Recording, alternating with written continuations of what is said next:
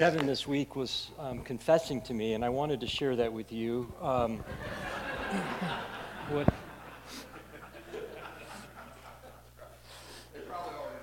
you know, I got it. oh, not this. Anyhow, because um, you're still employed. Anyhow, I. Um, yeah, I can't help it. I have this thing with language, and it, it's just like, a, um, Gary, is Gary still here? Don't take it. This isn't personal to Gary at all, but I, I, it's weird. Like when people say something, then I want to just keep saying, like when he said, uh, uh, "Oh, just stand up and, and greet somebody who you you know you don't know. If you know them, ignore them. Or like, um, like if, if you're a guest here, please, no obligation to give. If you come often,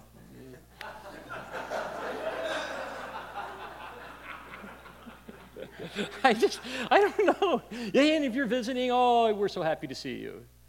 If you're regular, we could care less. Um, and there, I say that because I was thinking, like I was thinking, I, it, you, you can never say everything exactly and perfectly. That's just, that's just life. It never, and, and I, because I was thinking, because, you know, I preached this message the first service, and this is a do-over. Um, I don't know, it was maybe, I think it was a couple months ago. Uh, there is not even a mile, I don't think, from my house, there is one of Denver's three largest churches. Uh, thousands and thousands and thousands of people. And I, several years back, quite a few years back, I would do this kind of thing. You know, I would kind of guest speak and um, and Kevin, that's great. You know, I, you know that feeling that I'm here once a year. I'm not here, but it feels that way. And, um, but I really enjoy it. Like I've really enjoyed. I really have enjoyed that. So anyhow, my friend invited me to this church. There's so many thousands um, to speak to their st- at their staff chapel, um, which is about this size. I mean, it's just it's unbelievable the number of staff they have. And um, and I, you know, I had this message that I felt like the Lord wanted me to share, um, which coincidentally is the same passage I want to share with you. But while I was giving it, and I don't know if you've ever been a speaker, um, and I'm not, this isn't, I'm not asking for something, I'm just telling you, I know. I know when it's not connecting. I know when I see just blank stares and crickets and, and, and afterwards nobody wants to make eye contact. I know that and I and I was so hoping it would go well because the truth is I was probably auditioning to be a guest speaker, and I kind of knew that. Um, afterwards, as I am slinking back to my car, a woman um, stops me, and she says, "Can I speak to you privately?" And I said, sure. And um, I was kind of expecting her to go, that was awful, and um, get rebuked. But she said, I don't know why, but I, I, I want to, I need to talk to you. There was something you said that prompted this thought, and she shared something. She says, I haven't told anybody this. She said it was, it was heavy, it was, it was deep, no question, and painful for her, and um, and so that sense that God had me come and speak, it seemed like just to that one woman, is supposed to be comforting. But that's not what I felt. I was so embarrassed that I, I kept thinking, my, the thought I kept having was, dang. Like I still think, like I, I was still thinking about that when I'm up there, I was up there and that feeling, I know that I'm not connecting, and I don't know, and it just feels terrible. And it was, and then I'm feeling guilty because I'm supposed to be comforted by the fact that I really believe that maybe it was just for that one woman. But how driven I am for people to like me. It's unbelievable. And I say that confessionally. I know it doesn't sound that way. It sounds like I'm begging you to like me and and please make eye contact when you leave. I know that. But it is confessional. And even being here, I, I know how much I want you to like me. Um, so, having said that, I will read the passage and you will try to fake it. Um, so, the passage we're going to look at today is this story that is, I'm, I would guess, is probably familiar. Um, and there is, in the Bible, uh, there is importance in, in, sort of a theological accuracy, I think, and study and understanding. And that's, that is true for this passage, but we're going to do less of that today. This, I'm not going to give you the technicalities and all the depth and riches of this story. I want us more to observe something. We're, we're, we're observing, we're looking, and we're looking for a particular trait. It's going to be hard sometimes to see it, but I'll, I'll see if I can help you find it. The, the trait is courage. If I were to ask you, you know, what, who do you think of when you think of courage? You, you would think of heroic kinds of people. People, most likely, I would guess, who have put their, their lives on the line, who have suppressed the need for self preservation for the benefit of somebody else.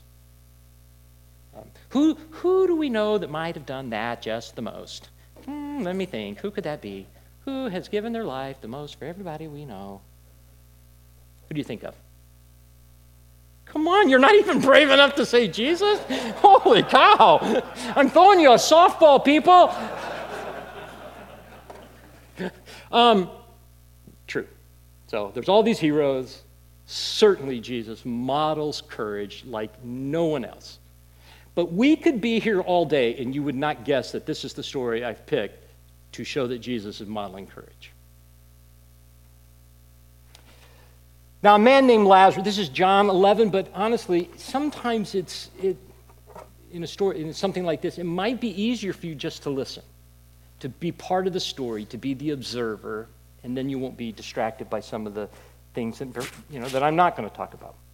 Now, a man named Lazarus was sick. He was from Bethany, the village of Mary and her sister Martha. This Mary, whose brother Lazarus now lay sick, was the same one who poured perfume on the Lord and wiped his feet with her hair. So the sister sent word to Jesus Lord, the one you love is sick. When Jesus heard this, Jesus said, This sickness will not end in death. No, it is for God's glory, so that God's Son may be glorified through it. Here is one of the really strange sentences in the Bible.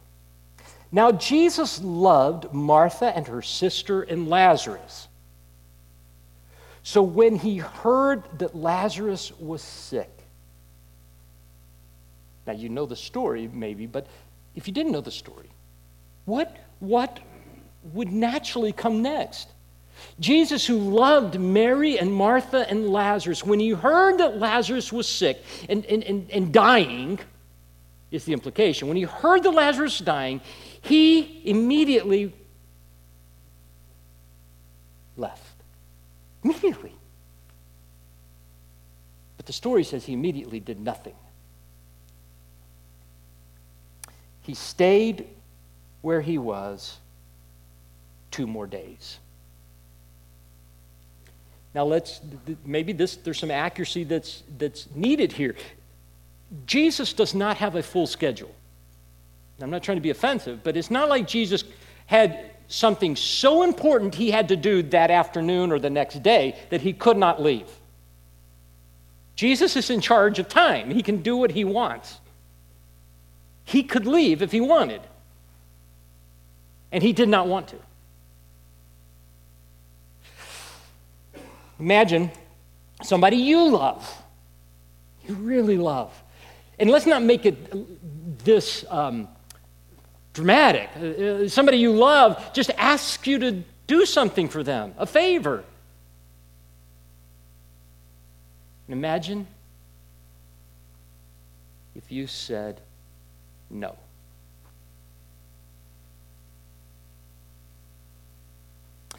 I had a therapist who shared with me, she said, Carl, the pain you continually feel is not the experiences you had, it's the story you tell yourself about what happened.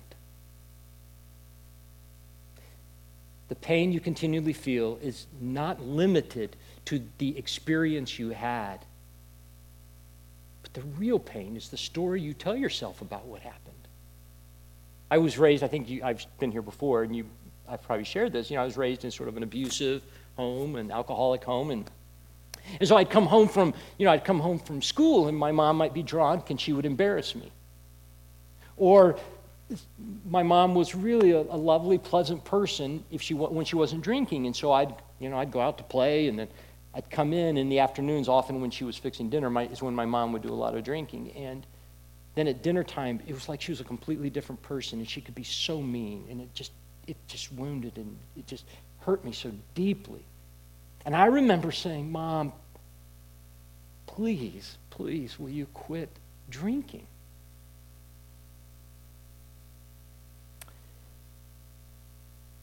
For so much of my life, I told myself this story. My mom loved alcohol more than she loved me. And I'm not really lovable. What happened was true, and it was painful. It isn't true that my mom didn't love me, and it really isn't true that she loved alcohol more than me. And it isn't true that I'm not lovable. But that's the story that I have been infected with.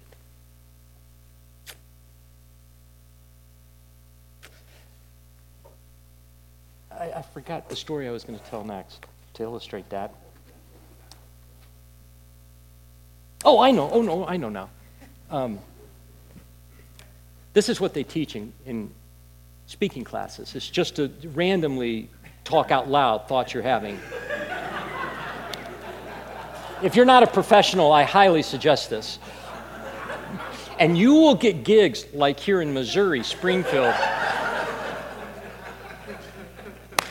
this could be your. I'm sorry. All right. Anyhow, um, this this okay. So I was I was I was doing some speaking things back several, quite a few years ago, and I was traveling, and my wife, this was pre cell phone days, and my wife was coming to pick me up. And, you know, been a long weekend, and I was excited to see her, and I got my luggage, and I went out to the, you know, the arrivals, and she's not there. And she's not there. And I wait, and I wait, And as I'm waiting, I begin to hear this story.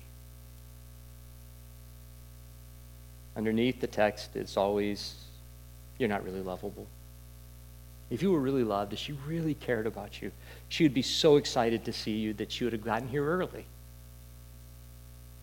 If she wanted to, to show you how much she needed you and missed you, she would be here early, but now she's 20 minutes, half hour late. It's clear. Once again, it's confirmed. I'm not lovable. You know, she pulls up. Now, this story has been churning in my head. So I get in the car, I sit down, and I, am I'm, I'm, I, you know, I'm, I'm sure, I don't remember exactly, but I'm positive, knowing me, that I started with the silent treatment. Because as a mature adult, I know it's her job to guess why I'm angry because it's so obvious, because she's late. Like, this is, and so she needs to guess, because if she really loved me, she would know. And then she could make it better, but probably not. And, and then I, I, I do remember, I just exploded this venom of, of anger. Because the story was, I'm not lovable. Was she late? Yes, she was late. The pain wasn't that she was late, the pain was that I told myself a story that wasn't true. You're Mary or Martha. No, it's not, I'm not being rhetorical. You are Mary and Martha. Because you see, you and I have been in these moments where we, we ask Jesus to show up. It's not unreasonable what we're asking. It feels life and death. We're desperate. And many times, the response Jesus has is wait. And the story we tell ourselves in between the waiting and his coming will make all the difference. Mary and Martha send word to Jesus Jesus, the one you love, is dying. What story do you think they told themselves for those two days?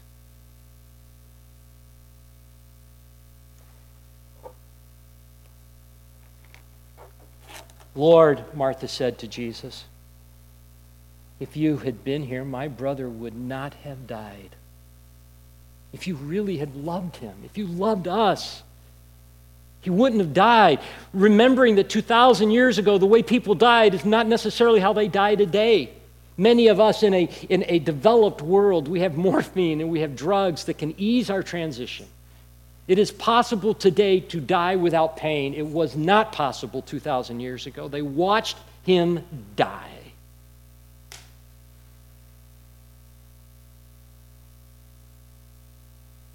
If you had been here, he would not have died. Now, here's what is fascinating. Here's our observation. This is, this is going to seem strange, the zigzaggy course I'm taking. Jesus, I believe, knew that they would be telling themselves a story that wasn't true, that would reflect on his character. And Jesus had the courage to not try to manage what they were thinking about him. Jesus knew the truth. Jesus knew that he loved Lazarus.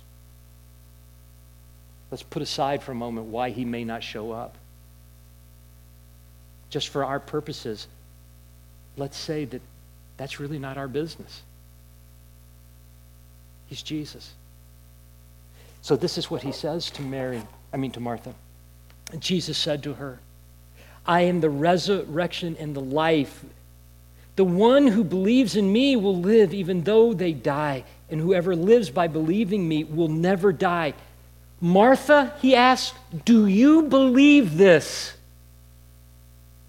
Or, you are, or are you going to cling to the lie that you tell yourself that you so believe to be true?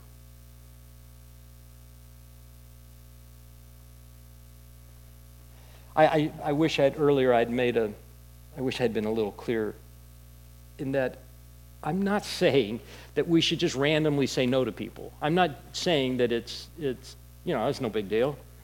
Oh, sucks that you chopped your leg off, um, or whatever, you know. I, I, I'm not saying that. What I'm saying is there are times, I know there are times, when I have said yes when I really wanted to say no, and I should have said no.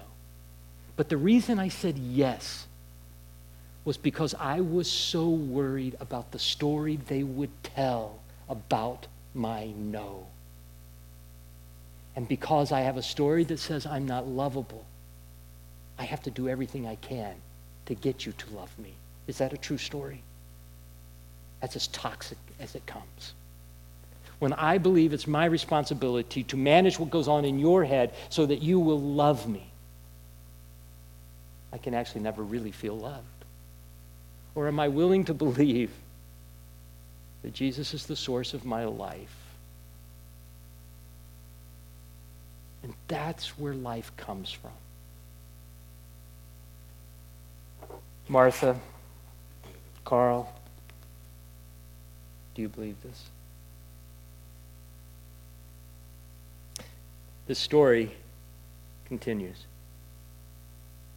Jesus then um, leaves Martha and he runs into Mary, Martha's sister. When Mary reached the place where Jesus was and saw him, she fell at his feet and she said, Guess what? Lord, if you had been here, my brother would not have died. Mary and Martha began to tell each other the untrue story. Imagine not only she, are they, you know, by yourself telling yourself this story, now you've got a sister and you guys are talking about why Jesus didn't come. And all the pain must have been really deep. When Jesus saw her weeping, and the Jews who had come along with her also weeping, he was deeply moved in spirit and troubled. Where have you laid him? he asked. Come and see, Lord. And in the shortest verse in the English Bible, John 11 35, Jesus wept. I don't know if you've heard any sermons on, on this passage, and they're, I, they're all, I'm sure, good, and they're all possibly true. I've heard lots of ideas of why Jesus wept. As a matter of fact, I'll be honest with you, I've never heard a sermon on this that did not explain why Jesus wept. Was it because, as I explained earlier, what death looked like 2,000 years ago, and Jesus knowing that he was now going to subject Lazarus to that once again? Was it as he was, was he, you know, an empathic feeler, sort of soaking in the pain of Martha and Mary and the friends of Lazarus, seeing their deep, deep grief, and it moved him? Was it their unbelief? All of those I've heard. That's the reasons why Jesus wept. Here's what's fascinating to me Jesus doesn't explain himself. Jesus doesn't tell you why he wept. Jesus is not hiding nor defending what he's feeling. my granddaughter um, was born seven years ago, and um, we she was adopted. She's adopted, and we were and still are in relationship with her birth mom. And so when Katie was getting, you know, near, we were all kind of pins and needles, and I got a call from my my daughter. Katie's gone into labor. I immediately I jumped on a plane, flew to Jackson, Wyoming um, and then the, where Katie was delivering was about three hours outside of Jackson. I, they, the kids had left me a car. I got in the car and I drove. Man, I drove as fast as I could. I got there and I was about 10 minutes, you know, too late, but it was fine. I was 10 minutes after Frankie, my granddaughter Francesca, was born. And I walked into the delivery room, and they set up a special room for adoption births. And so there was Katie over here um, with a bunch of her friends, and they were they were partying because she'd been really good, had not had anything to drink through the entire pregnancy, and they were making up for it. And then, and then there was my, and then there's my daughter, and then there's my daughter and my son-in-law, and, and, and Carla's holding little Frankie, and the the beaming glow and smile on their face, and they they give me Frankie and I just begin to weep uncontrollably. Now there, I, you know, there's, there's some backstory there. You know, my, my daughter at this point had been married, I think, 11 years.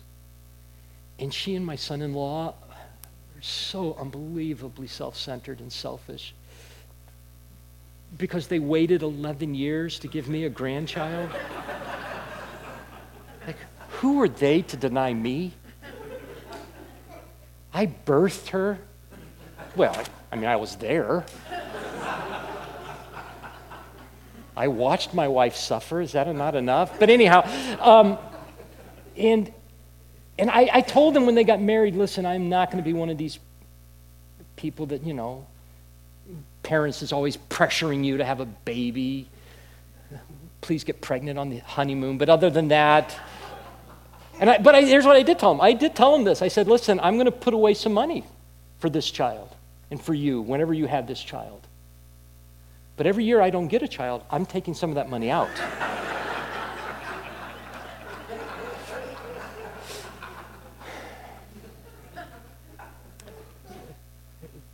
Really, the story underneath was I, I, I got married really young, and I'm not making excuses. I wasn't a great dad. I'm, I'm being honest with you. I wasn't a great dad. I was good enough. But I wasn't, I was so disappointed looking back as my children became adults. I was so disappointed in the moments I'd missed, and the way in which I'd raised them. I would do it so differently today. And I wanted and I believed that in my grandchild I would get a do over. Because while I wasn't a great dad, I'm an unbelievable granddad. like, I am knocking it out of the park. I'm just telling you right now. Now, to be honest, the bar to be a good grandparent is pretty low. You know, it just includes a little bit of cash and just saying yes. That's, I mean, that's like, what else is there? You just, I don't, like, I'm not going to make her a serial murderer. I don't care. Like, I'll just say yes. It's not on me. Um, so, all that to say, I don't know what was happening that day. But here's what happened they give me Frankie. I am I'm weeping. I really am kind of out of control. And I cannot stop, and I keep trying to stop. And so I give them the baby, and I go back outside to compose myself, and I blow my nose and wipe my eyes, and deep breath, and I walk back in. They give me the baby, and I, I, I again, I am, I am uncontrollably crying in such a way I can't really talk. And there is no one else crying. Nobody. They're all they're all experiencing this in a different way. They're expressing it with laughing and joy. And I give them back and I go back outside.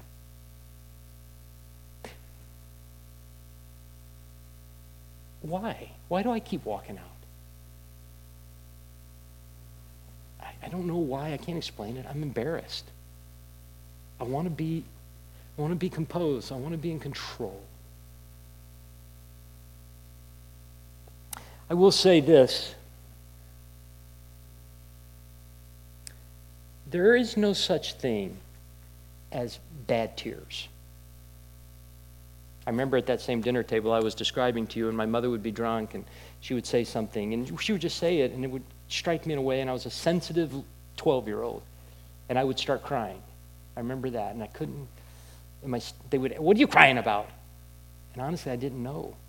I didn't have the language to say, you, have changed, mom, and I don't feel safe. I didn't have that language, and so I would just cry. And then, and then they would keep asking me, why are you crying? I remember my stepdad saying the, the classic stepdad line, do you want me to give you something to cry about? Yeah, such a helpful question.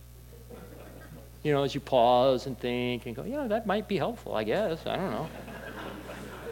then I won't sit here wondering why I'm crying, and at least I'll have a reason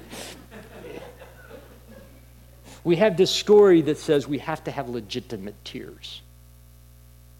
There are no illegitimate tears. Here's the fascinating thing Jesus had the courage to not manage the story people would tell about him. He did not feel obligated to explain his tears. It's really weird, isn't it, that Jesus who loves us more than any human could ever love us, does not try to manage how we feel about him. He's secure enough to know that he loves us. What you do with that information, what you do with that love, that's up to you. Because he knows he loves you. That's courage.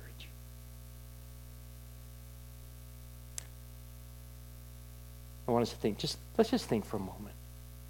What would life be like? What would be what would life be like? If I told myself a more true story, what would my life be like? If I didn't spend so much energy trying to get people to like me, if I didn't always say yes or do what they wanted, not because I felt it was the proper thing, but because I was a, so worried about what they would think of me. What would my life be like if I didn't defend what I thought or what I felt? Lord, we ask today for courage.